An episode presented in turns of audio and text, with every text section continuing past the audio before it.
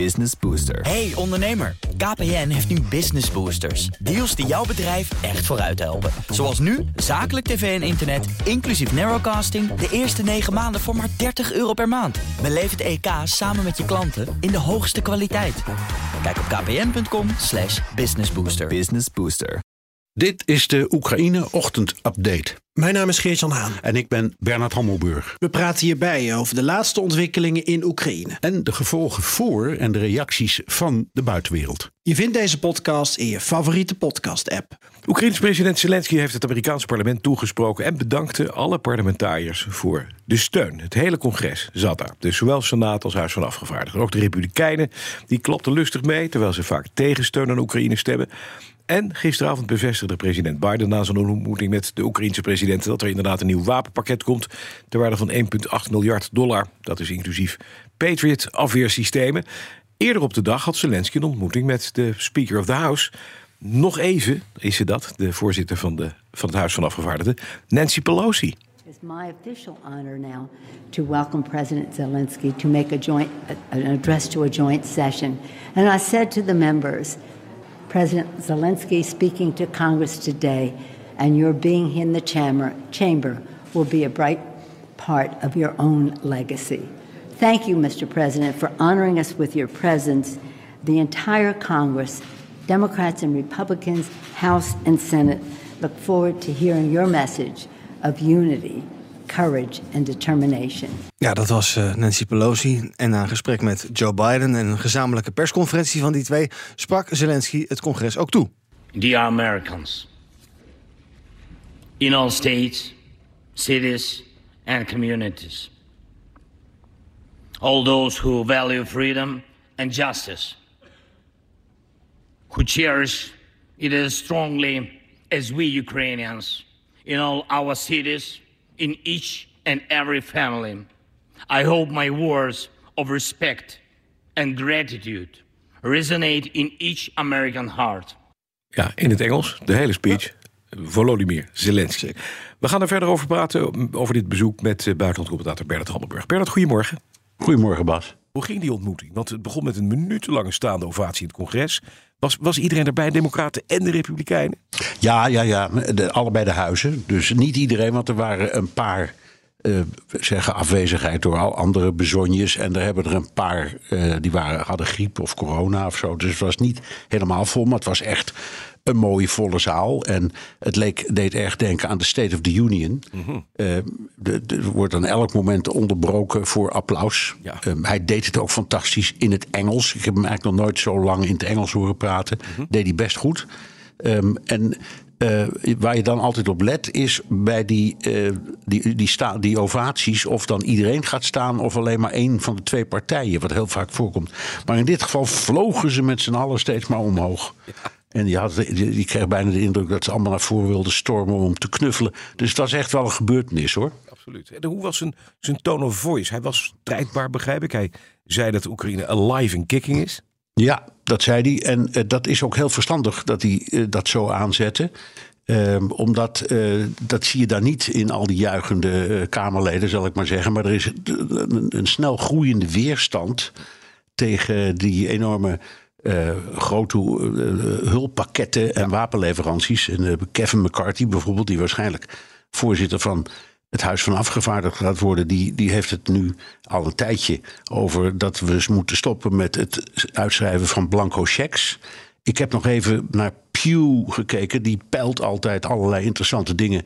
En dan zie je dat onder volwassen Amerikanen in maart de steun voor de Amerikaanse hulp nog 42% was. En in september, dat is alweer een tijdje geleden, nog maar 18%. Mm-hmm.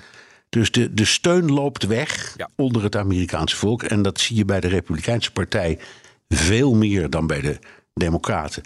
En het, het, het feit dat dus die beide partijen omhoog springen en applaudisseren, betekent dat in deze configuratie, want er komt binnenkort een nieuw congres, in elk geval de steun uh, uh, uitbundig was. Ik kan het niet anders zeggen. Precies. Eerder op de dag hadden ze ook nog een ontmoeting. Zelensky en Biden, toen gebeurde er dit. Well, Mr. President, it's good to have you back.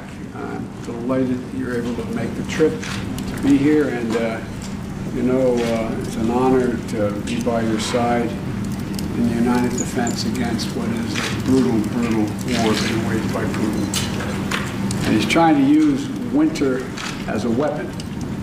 And, uh, but the Ukrainian people continue to inspire the world. I mean that sincerely. Not just inspire us, but inspire the world. We're going to continue to strengthen Ukraine's ability to defend itself, particularly air defense, and that's why we're going to be providing Ukraine with Patriot missile battery. Nou, inderdaad, daar komt die toezegging van Biden en dat hij die Patriots gaat, uh, gaat toesturen aan, uh, aan Zelensky en dat hij zo ontzettend geïnspireerd is met de hele wereld over wat er gebeurt vanuit het Oekraïense volk. Ja, uh, mooie woorden van Biden, eigenlijk wel een beetje obligaat. Ja, en ook verwacht. Ja. Uh, want dit was precies wat iedereen zei dat zou gebeuren. Hij wil dat nieuwe hulppakket nog door het huidige congres zien te krijgen. En dat gaat om een kleine 50 miljard dollar, niet niks. En nee. daarvan is dan 1,8 miljard voor, uh, die, uh, voor de, de, Patriot en, en, en, en, en een raketsysteem dat daarbij hoort.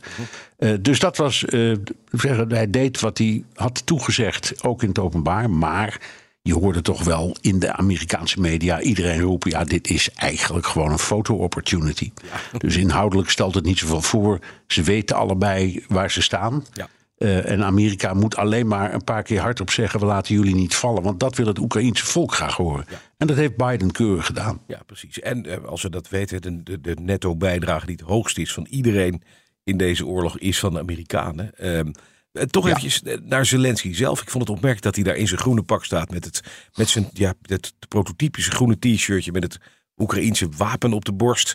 En de vergelijking met, met Winston Churchill wordt vaak gemaakt. Want die ging in de oorlog, 1941, naar het Witte Huis. Naar president Roosevelt. Snijdt dat hout, die vergelijking? Nee, dat vind ik niet. Uh, dat was echt een hele andere situatie. In de, in, de, vanaf 1939, begin 40 al um, lag uh, Churchill zo ongeveer op zijn knieën bij uh, Roosevelt om um, militair te steunen en mee te gaan doen aan de oorlog. En dat kon Roosevelt niet doen, omdat er zoveel. America First heette die beweging toen, ik maak geen grap. Um, die, die beweging was heel sterk en groot en die was isolationistisch. Die wilde dat niet. En toen kreeg je sorry, Pearl Harbor in ja. december 41. En dat draaide alles om. En toen is Churchill inderdaad naar uh, Roosevelt gegaan. Heeft drie weken gelogeerd in het Witte Huis. Uh -huh. En er zijn fantastische verhalen over. Want um, ze gingen elke dag ongeveer op borreltijd gingen ze met z'n tweeën zitten. En dan gingen ze tot twee, drie uur door. En waren dan geheel beschonken, allebei. ja. En dan kwam Eleanor Roosevelt, de vrouw van de president, af en toe mopperen of het niet wat minder kon. Maar dat heeft, denk ik, misschien wel in de moderne tijd het allerbelangrijkste bondgenootschap gecreëerd dat we hebben gehad en dat eigenlijk tot de huidige dag voortduurt. Dus die Brits-Amerikaanse contacten die toen zijn gelegd en versterkt en verstevigd.